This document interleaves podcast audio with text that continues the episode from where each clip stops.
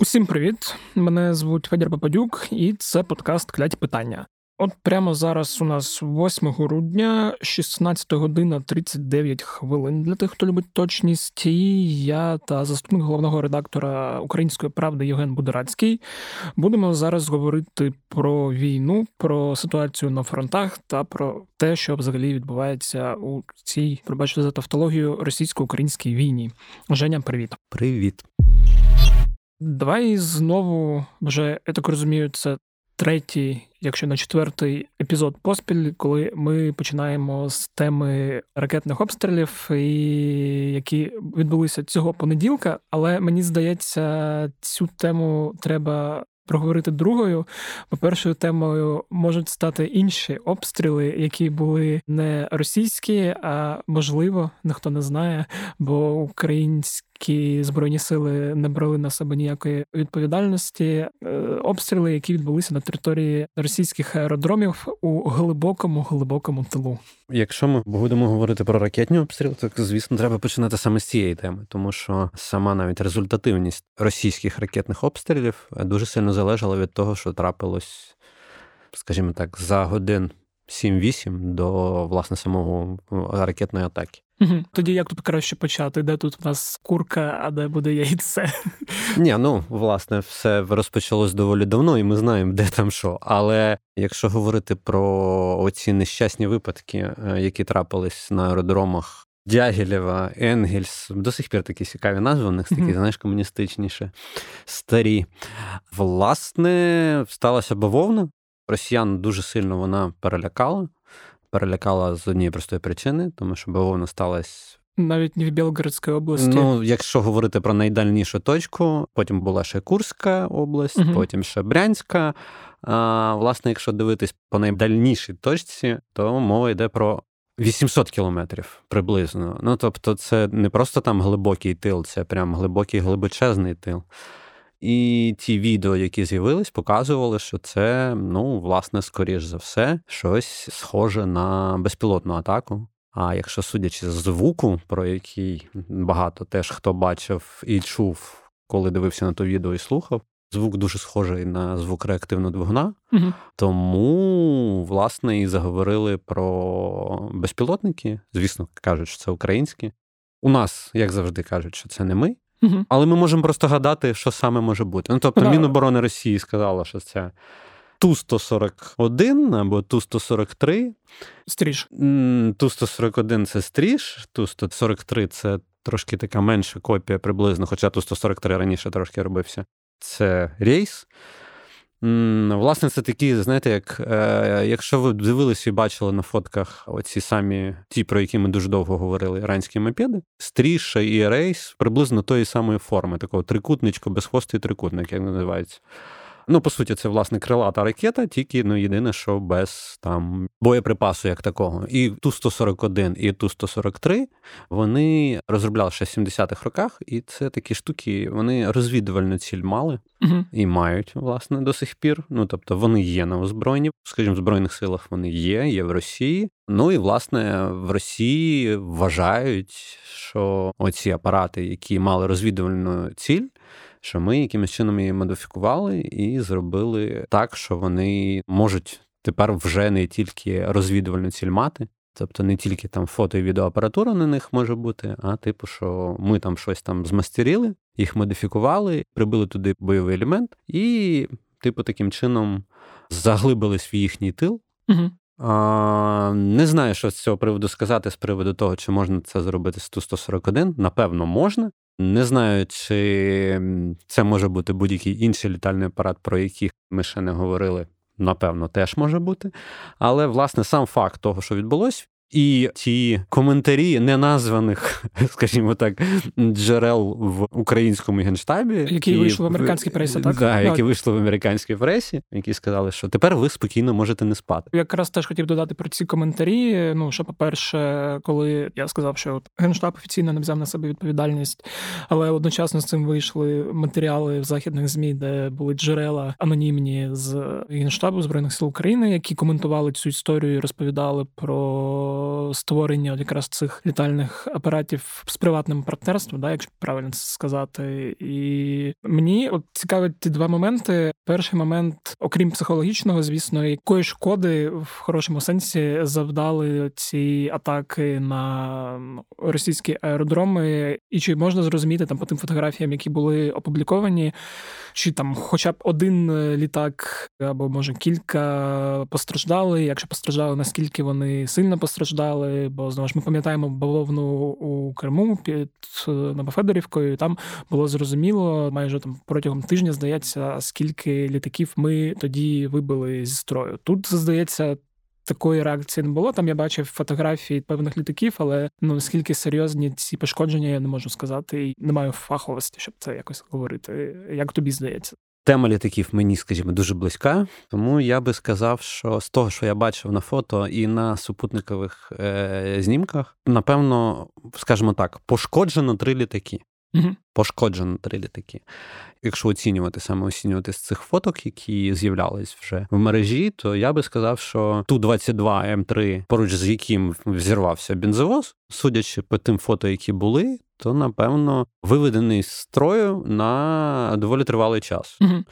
Якщо говорити про тут 95 2 це на іншому аеродромі були теж фото. Це великі такі ту 95 з того, що я бачив, якщо не з'явиться інших фото, якихось, то я би сказав, що один незначно пошкоджений, другий пошкоджений значно сильніше. І тому, напевно, з наявних фото я би сказав, що поки що в них мінус два літаки. Це mm-hmm. мало. Мінус два це я не кажу повністю знищені, як мінімум виведені з строю. Mm-hmm. Якщо вони виведені з строю, то це вже є проблематична історія для того, щоб ту ланку закрити. Щоб ви розуміли, чому саме з цієї теми треба починати про ракетні обстріли, тому що на двох з трьох літаків по фото були видні причеплення ракети. Тобто ці літаки, скоріш за все, мали брати участь у ракетній атаці на Україну. І якщо б вони злетіли, то це ще плюс 6 ракет. 10 навіть я би сказав, тому що там ну, з тих фото, що були, там десь порядка 10 е, ракет точно помічені на самих mm. фото. Тобто ми можемо говорити, що така атака, навіть якщо вона мала перше, це грандіозний психологічний ефект саме на Збройні Сили Росії, тому що для них повна несподіванка в такому глибокому тилу утримати собі. Українські сили ППО пішли в атаку. Ну, власне, російські сили ППО взагалі не спрацювали. Оце доволі дивна історія. Я думаю, що вони там сильно довго будуть розбиратися після цього. Але перше, це психологічний ефект, а друге, це власне ефект того, що ну, як мінімум, мінус 10 ракет в цій ракетній атаці, яка відбулась на нас, трапилось, тому комусь пощастило. А мені... Уникнути, скажімо, якихось втрат. Да, а мені тут ну це ж цікаво, бо я про це думав, я не зовсім розумію, як це працює, і думаю, не всі слухачі також це розуміють. Літаки були пошкоджені, ракети залишились цілі, чи ракети могли там десь вибухнути на місці? А, Ні, судячи з фото, ракети були прикріплені, вони не пошкоджені, ну тобто вони були привінчені. Ну знову ж таки, для того, щоб розуміти, чому саме ми так далеко їх, скажімо там, трофеїли, да? Угу. Тому що літачки ту вони власне виконують цю функцію з самого початку. Ми це говорили декілька разів проговорювали. Це три типи літаків: ту 22 М3, ту 95 Медведь і ту 160 Білий лебідь, так званий. Я вам дуже раджу насправді подивитись про ту 160. Євген Руденко з Сельдаром Сарахманом робили колись. Дуже хороший сюжет, хороше відео. Воно є на українській правді. Це з музею авіації на Полтавщині. Uh-huh. Єдиний екземпляр Ту-160, який був, він там в нас знаходиться, саме там, в якості експоната вже давно. Деталі, яку я почав помічати, коли росіяни все частіше стали користуватися ракетами Х-55, вони в росіян є, тому що їм свого часу їх віддала Україна за рахунок боргів за газ. Ну і власне, чому я ту 160 згадав знову цей літак? Тому що в атаках на Україну бере участь ну там ескадрилля повноцінна літаків Ту-160 в 99-му році, переданими теж Україною, Росією, так само в рахунок боргу за газ. Тобто, по суті, якщо говорити, що як виглядала ракетна атака і останні ракетні атаки виглядають, ну по суті, ми отримуємо все те, що ми самі віддали росіянам. Це якось так. Це да. погана іронія, знаєш, тому що свого часу самі наші політики брали участь в тому, щоб розвалювати українську армію зсередини. Угу. У мене ще було питання ну, про бавовну в Курській області, що там бахнуло, бо я зачепився оком за деталь е, про те, що там пожежу дуже довго гасили, більше доби. Там нафтосховище велике. Ага. Судячи з тих фото, які я бачив, я не впевнений, що ми сильно попали, але був певний урон такий нанесений. Ну тобто, значно більший, ніж про це говорить саме Міноборони. Ну, да, ми Росії. враховуючи, скільки вони це тобто якусь е, незначну пожежу, стільки часу не гасять ще да, 200 людей, три пожежних поїзди, як там третя, я не знаю, ступінь ця пожежна. І хотів тоді запитати: от ми вже сказали про психологічний ефект. Я думаю, він тут дуже важливий. І я читав таку думку там когось з російських е, аналітиків, і вона мені сподобалась. Типу, Росія втратила монополію на атаки в глибокий тил. Тепер Україна може відповідати е, відповідно не в тому масштабі. На жаль, бо я думаю, якщо б ми крили їхні бази, не знаю, нафтосховище і все, що йде на підтримку авіаударів, і не тільки авіаударів, то було б краще, але ну вже така кількість ударів за тиждень вона теж про щось говорить. І було сьогодні зранку, 8 грудня, коли ми записуємо, якщо я не помиляюсь, фото з супутника, де вони на одному з аеропортів літаки свої перенесли, тобто їх там нема. І я так розумію, що скоріш за все вони можуть все це розсередити якось, і чи може це якось вплинути на їхнє планування операцій, ускладнення операцій, там час за допомогою якого всі ці ракети долітають до території України, типу, коли ми їх зможемо фіксувати, такі речі хотів запитати ще. Ну, дивись, знаєш, десь якийсь з е, їхніх божевільних цих телеграм-каналів дуже сильно там істерику влаштував і сказав про терористичну атаку. І Чому я згадую просто ці сумасшедші там історичні телеграм-канали, тому що там було сказано те, що я хочу підкреслити, щоб не думали, що я це сам собі вигадав. Там було сказано, так знаєш, як в старих якихось таких совкових фільмах, таких mm-hmm. військових, та про війну. Типу, там було сказано так: тепер під прицелом Москва. Ну, по суті, так воно і є. Тому що ну, коли ви отримуєте такі несподівані удари в тил, спочатку вони ж виводили з 200 кілометрової зони, Літаки піднімались доволі близько з кордоном з Україною. А коли нам дали там Хаймерс і все інше, вони почали їх трохи відганяти від свого кордону, засовувати туди в глибокий тил, по суті, і от тепер отримали собі проблеми, тому що вони не можуть бути впевнені, що вони можуть бути в цілості і сохранності. Mm-hmm. Так? А якщо просто сказати, коли Росія, скажімо так, наряду з своїми дурнуватими цілями щодо нашої цивільної енергетики, так, вони ще й певну функцію виконують, по суті, тому що вони відволікають наше ППО. Тому що ППО нам потрібно для того, щоб збивати ці ракети їхні, враховуючи, як відбуваються їхні атаки, то ППО має бути розсереджене по всій країні, і цього ППО, яке розсереджене по всій країні, часто може не вистачати безпосередньо на полі бою.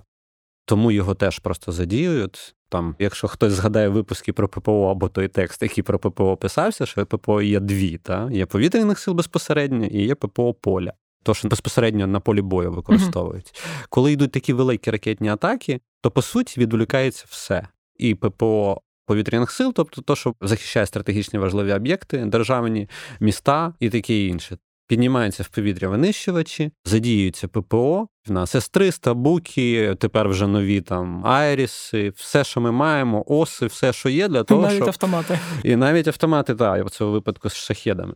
Тобто вони могли б бути на лінії фронту, але вони мусять стояти десь, угу. щоб ці ракетні атаки відбивати. Ми їх прибираємо з лінії фронту, а там би вони нам знадобились. По суті, в Росії тепер та сама історія. Ну тобто, якщо вони ставили своє ППО десь в себе на кордоні, не хвилюючись за глибокий тил з радіусом там десь від 400 і далі кілометрів, то тепер вони е, мусять своє ППО значно посилювати, тому що, як показала, скажімо, ця бавовна на аеродромах, ППО аеродромів не впоралось своїм завданням безпосереднім, тобто їх було мало. Якщо їх було мало, це значить треба або перегнати, перекласти там С-300, ну і так далі. Всю цю техніку, яка використовується в системах протиповітряної оборони. Як мінімум, якщо вони її будуть якимось чином передислоковувати, то значить вони так само будуть відволічені від поля бою. Угу. І використання в Україні. Тобто тепер їм буде значно складніше якимось чином, скажімо, маневрувати своїми ППО. Це добре. Це взагалі дуже дуже добре. Да, Я сподіваюся, що таких бавовн буде більше, бо як казав класик, нравиться, коли воно горить, як вони там всі бігають, суетяться. І от якщо говорити про те неназване джерело чи в Мінобороні, чи в офісі президента, яке давало коментар американському виданню The New York Times, там ще щось було і про Сибир, не знаю, чи ну це я так зрозумів, що це образно ну, так типу, було да, сказано, да, що ми вас і в Сибір дістанемо. Скільки до Каспійського моря кілометрів? Можливо? Ні, ну власне туди доволі далеко, але ну побавитись можна, скажімо так так. І ми показали якимось чином. Ну, звісно, що ми поки будемо говорити, що то не ми, ну кому це ще могло бути потрібно. Тому ми просто показали, що вони спати спокійно таки не можуть. І це добре. Давай тепер поговоримо власне трошки про обстріли, які були. Ну, ракет було 70 приблизно да, в понеділок. Я так розумію, за рахунок якраз тієї теми, яку ми обговорили, їх могло бути більше, але на щастя цього не сталося. І як мені здалося, в принципі, ми це побачили. Дуже добре спрацювала ППО але все одно якусь не знаю, як правильно сказати, слабку ланку чи що, що вони знайшли, і кілька областей залишилось без світла. Ну, власне, ми побачили проблему в Одеській Вінницькій областях. uh Перш за все, тут просто складно доволі характеризувати, яким чином тут чи там відпрацювало добре чи погано ППО в тих саме даних випадках, там де були прильоти. Та ну, якщо прильот був, значить вже не дуже добре відпрацювало ППО. Але якщо брати загальну статистику, то доволі все виглядає, скажімо, позитивно в плані позитивної роботи uh-huh. військової. То, що прилітало, прилітало, як ми бачили, тут була цікава сама атака. Цікаво, як вони її показували.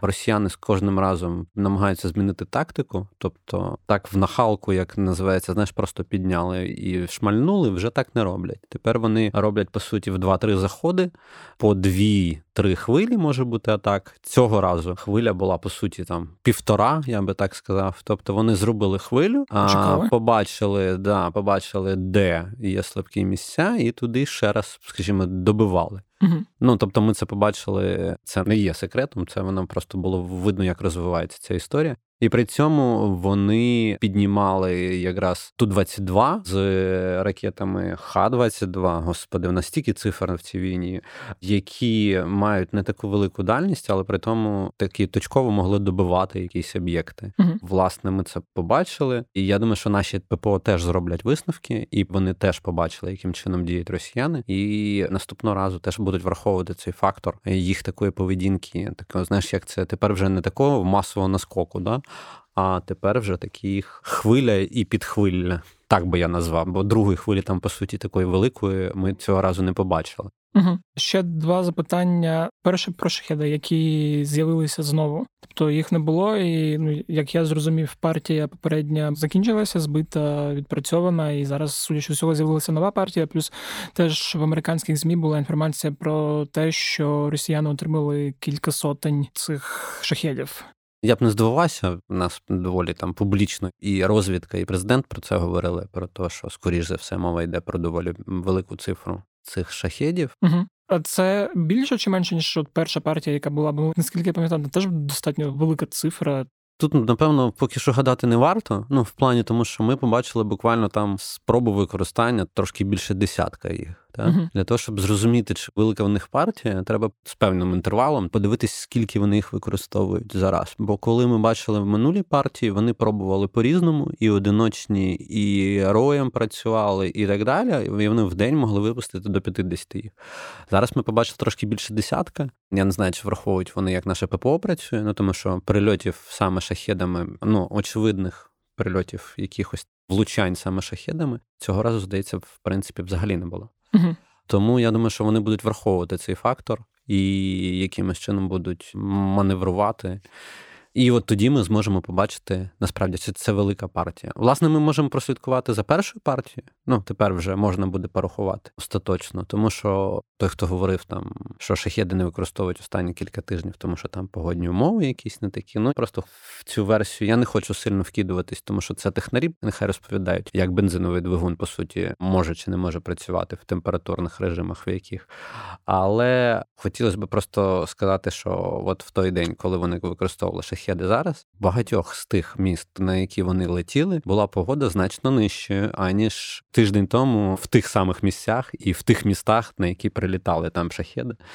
Тому я знаєш, скептично ставлюсь до цих заяв з приводу там, що нинішня погода якимось чином може на шахеди впливати. Окей, це зрозуміло. А ще б мене було запитання щодо обстрілів Кривого Рогу. Там, здається, була історія взагалі з балістичними ракетами. Якщо говорити про балістичні ракети, то там була історія про запуск з території тимчасово окупованої, угу. тобто вони не пускали з Росії, ну судячи з усього. Але, начебто, це була балістика, тому що доволі швидко все якби відбулось. Ну я не знаю, це могла бути точка. Це в нас їх було прям не такий великий запас, але в них точки ще є, і тому наше ППО, на жаль, не спрацювало. Ну, я так розумію, ти це пояснював, що в принципі проти балістики взагалі ППО, якщо ну, і працює... доволі складне, ну, да, типу, складна да. історія. Просто тут же ж треба розуміти, що проти балістики, от такої, як точка, наприклад. То, в принципі, можна спрацювати. Ну тобто, якщо ти знаєш де точку запуску, то на моменті доходу до пікової точки можна. висоти можна ще працювати. Далі при падінні майже нереально, тому якби значить, ми просто не знали точку. Окей, тоді пропоную йти далі і поговорити про ситуацію на фронтах, і особливо обговорити те, що відбувається зараз у Бахмуті. Ну, ми достатньо довго згадуємо це місто, і з кожним тижнем ситуація стає все складнішою і складнішою. І мені здається, що от воно вже підійшло от якраз до тієї точки, там в цьому таймлайні, коли от ситуація стала прям дуже чи я помиляюся? Це не пікова точка. Mm-hmm. Знаєш, пікову точку ми поки що не можемо сказати, поки ну, це, це не закінчилось. Та, буде, та, да, це постфактом можна говорити. Єдине, можна сказати, що там справді дуже гаряче, прям дуже-дуже гаряче. І це якийсь такий дуже важливий для росіян, якби рубіж, mm-hmm. який вони хочуть максимально швидко закрити. Я так розумію, не для всіх росіян, а для одного конкретного лисого росіянина, у якого є своя приватна армія, е, яка там зараз власне сьогодні. Буквально у нас вийшов текст Олі Кириленко про Бахмут. Оля там була і була в Солидарі сусідньому. Якщо говорити про Бахмут, то так нам там протистоять по суті головним заводілами. Да, є ПВК Вагнера, які за словами наших військових мають це ледь не справою честі той Бахмут взяти. Ну тобто всім довести, що вони такі, типу, красавці, і так далі по тексту. Поки що в них це не виходить, тому що наші вміють оборонятись. Угу. Їм це важливо. Це знову ж таки посилаючись на наших військових і текст Олі. Ну я не буду вже говорити це прям від сібятіну якоїсь. Просто їм, по-перше, психологічно треба Бахмут закрити, ну тому що дуже довго це все триває, і треба максимально швидко розв'язати цю історію.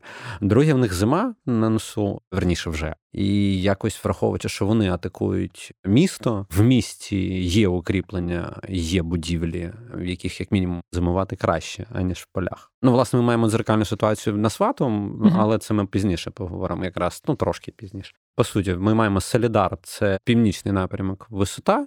Там складно буде росіянам з того боку заходити на східному напрямку. У них Бахмутка відділена річкою, частина на східному, і власне туди вони трошки зайшли і тримаються там вже з літа uh-huh. на території одного з заводів. І оці тактичні успіхи для них кілька попередніх тижнів.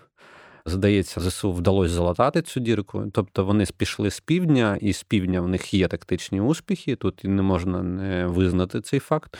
Вони взяли, по суті, там 3-4 села вже близько, і почали шапками закидувати, говорити, що вони дійдуть до часового яру. Ну, якщо захочете, можете відкрити карту і подивитись від там Курдюмівки умовної до часового яру. І ви подивитесь просто, що мова йде зовсім не про 500 метрів, а мова йде про кілометри, і такого щастя їм просто так, звісно, ніхто не подарує. А я, до речі, про Курдюмівку не зрозумів, чи захопили вони її чи ні, бо як мені здалось, там ще як це правильно сказати, йдуть бойові дії. Ми таке проходили. Е, це історія, коли жодна з сторін не може сказати точно, mm-hmm. що вона її або там звільнила, або захопила. Mm-hmm. Ну тобто, це історія переходу з рук в руки, тобто територія бою, по суті. Mm-hmm. Ну да, це мені теж здається важливо сказати, бо вони про це якось рапортували, і там аналітики, які слідкують за мапами бойових дій, теж писали про те, що там захопили. А тут, власне, якраз в останній тиждень, ну я так зрозумів, що як ти правильно сказав, да, населений пункт, за який йдуть бойові дії. Я правильно розумію, що ну, ми змогли залетати за рахунок того, що перекинули туди сили, які були звільнилися після звільнення правого берега Херсона?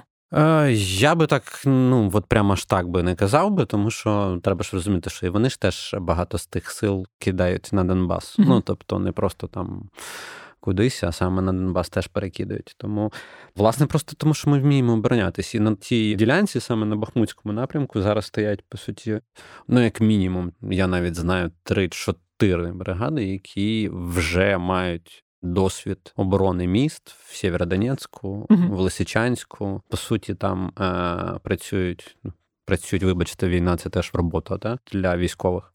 На цій ділянці, по суті, ті люди, які доволі успішно, дуже довгий тривалий час обороняли Сєвєродонецьк, Лисичанськ, ну можна сказати, і попасно. Угу. Е, Зрозуміло. Що хотів теж заакцентувати, от в тому тексті Олі, який я прочитав, там вона описувала зі слів людей військових, які знаходяться, про полоненого ЧВКшника, який розповідав, що умовно наші військові ліквідовують там 50 людей ввечері ж того дня. У них з'являється знову 50 людей. І зазвичай це зеки, яких вони просто кидають як м'ясо. Це та історія, про яку ми колись говорили, що не так страшна мобілізація, як те, що вона буде сповільнювати наші дії, угу. тому що ну перемалувати треба буде все, що вони кидають, тому що в нас інакшого виходу немає. Да, ну і кидають вони, як ми зрозуміли, найгірше з точки зору людського капіталу, що в них є.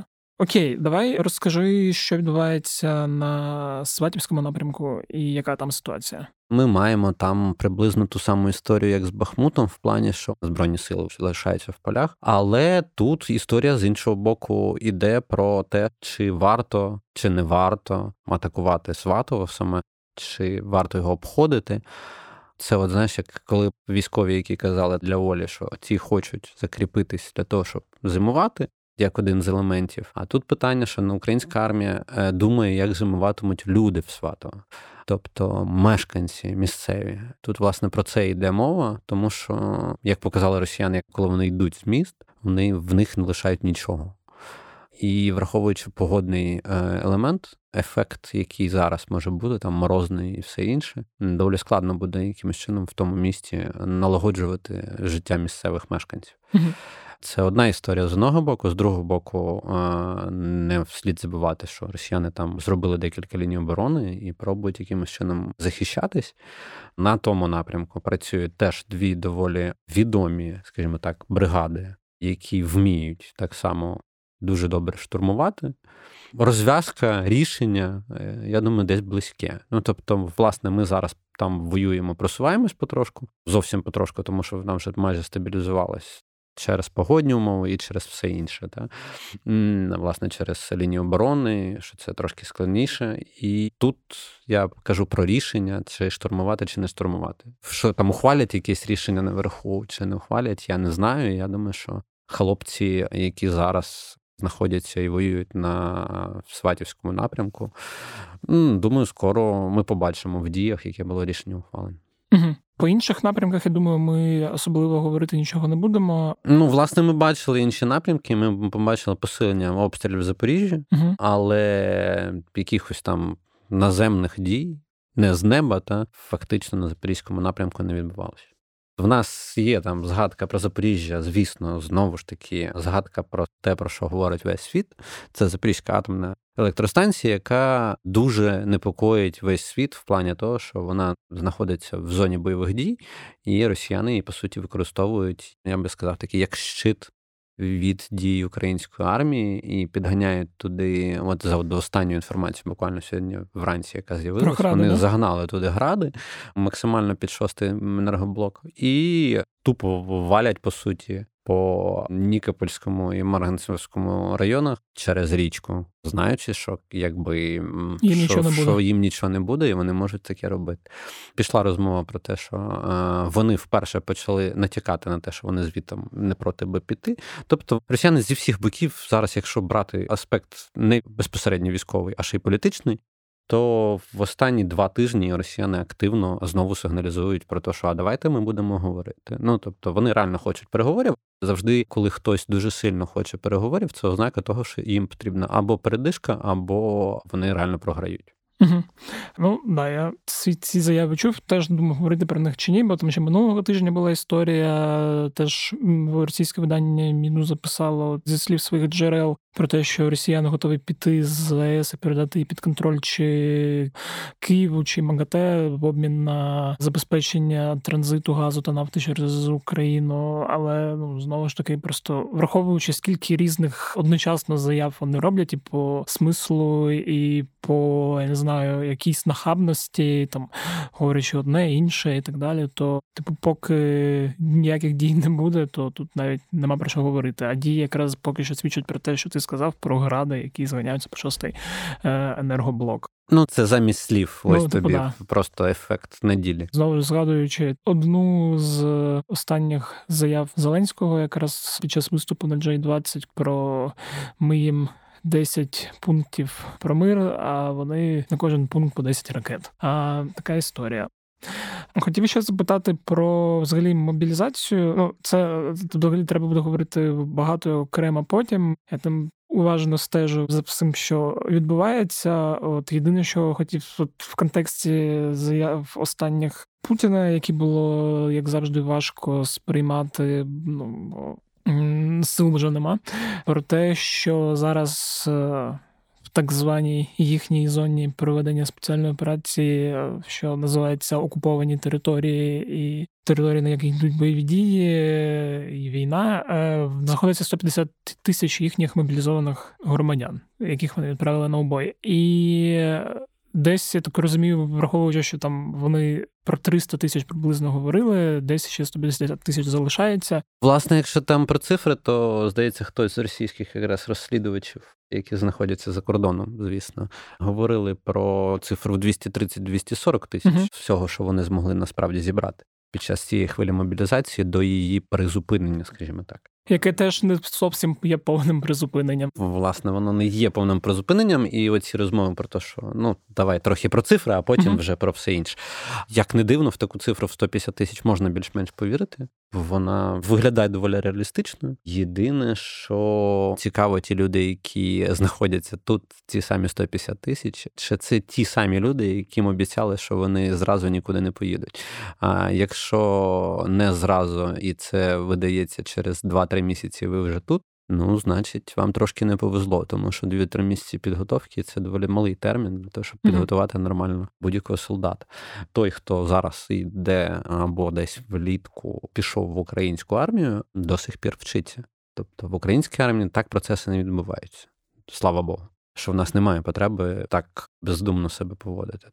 А якщо говорити про те, що в них там мобілізація 150 тисяч, і якщо ті цифри, які там були 230-240, і ті розмови, які зараз пішли про нову хвилю мобілізації, я б назвав би це не новою хвилею мобілізації, а, а продовженням тої хвилі. І, власне, скоріш за все, росіянам слід готуватись до того, що ця хвиля буде тривати вічно. І буде тривати вона до, напевно, до весняного призову, як там, де знову призупиниться.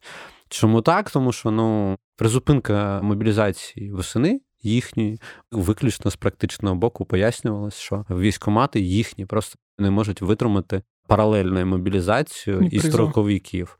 Тому, коли почався призов, вони призупинили мобілізацію. Зараз призов по суті закінчився, і вони зараз знову, я думаю, будуть відновлювати мобілізацію, тому що їм треба оці дірки на фронті, ті самі гарматне м'ясо, якимось чином міняти і готувати їм на заміну. Тому я думаю, що в них вона буде перманентною, вона не буде в них хвильовою. Да, це, по-перше, заяви Путіна, який завжди, як ми знаємо, бреше. Тут він знову в черговий раз збрехав своїм громадянам, васалам про те, що все ніяких мобілізацій не буде, але указ вони видавати не хочуть. Але просто в контексті цього ж теж думав, там е, теж в якомусь російських видань, я не знаю, наскільки цій інформації можна довіряти, бо ну це вже якесь зовсім людожерство. Типу, і так з кожним не знаю місяцем, типу, дно цього людожерства російського прибувається. Там була інформація про те, що російський там генералітет, скажімо так, розуміють, що десь 100 тисяч може згинути якраз цих мобіків які потрібні тільки для того, щоб дочекатися весни. Тобто вони усвідомлюють те, що там десь може 100 тисяч полягти, але головне, щоб е, протриматися до весни. І це, звісно, е, жахливо. Знаєш, Да. це їх проблема. Ну, верніше, це наша Ну, це велика наша проблема. проблема. Так. В нашій армії немає іншого інструменту, як перемолоти. Мгм. Тому, якщо їхні матері так впевнено посилають своїх дітей, чоловіків на війну в чужу країну, ну що тут скажеш? Скажеш тільки окей, let's go. Тут, в принципі, ми наче все проговорили, а закінчимо, як завжди, темою Білорусі. І можемо розходитись. Е, Що там цікавого? Ну, в Білорусі, власне, ми на кордоні провели навчання. Білоруси вон зараз у відповідь проводять свої навчання. Тому зараз хтось, якщо переживаєте е, і хвилюєтесь за те, що Білорусь знову якісь навчання на кордоні проводить, не хвилюйтесь, це вони проводять у відповідь на наші навчання. А, в нас справді там були просто навчання, нічого такого, звісно, як Лукашенко почав заявляти, що ми ледь там не тренуємося, як будемо заходити в Білорусь.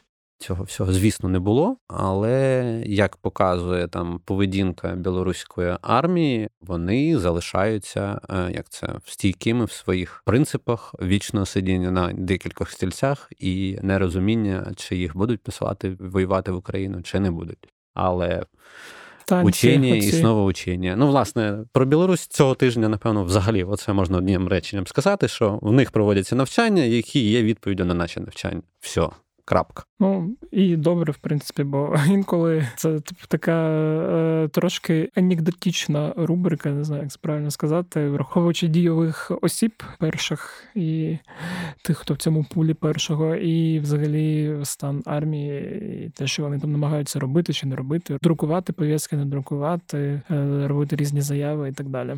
Єдине, що проанонсую, напевно, якщо тфу-тфу-тфу все вийде, то наступного разу ми про Білорусь поговоримо значно ширше. А, да. Я знаю, про що Женя каже, але казати не буду. А, да, там може бути цікаво. Як завжди, сподіваюся, що наступного тижня новини будуть хорошими, що ще більше бавовни десь там у Владивостокі чи в Сибірі, чи ще десь ми почуємо та побачимо. І ще більше російських літаків буде збито, і ще менше ракет буде летіти в нашу сторону. Ну і більше територій ми звільнимо. Дякую, Женя, що розповів.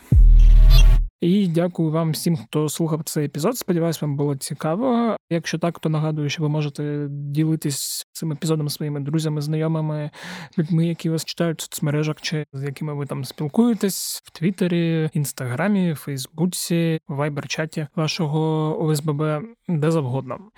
Якщо вам подобаються кляді питання, не забувайте ставити подкасту оціночки в Apple Podcast на Spotify. В Apple Podcast можна писати коментарі. Пишіть, я їх читаю. Мені завжди приємно, якщо там з'являється щось нове.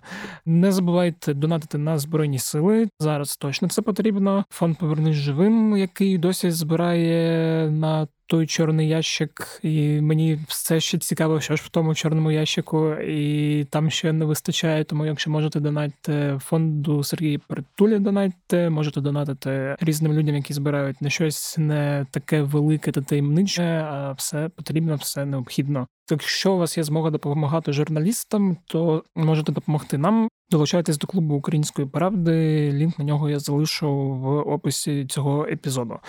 Кляді питання можна слухати на всіх платформах. Всі подкасти Української правди є на сайті Української правди у розділі подкасти. На цьому все. З вами був Федір Попадюк. Почуємося наступного тижня і бувайте здорові!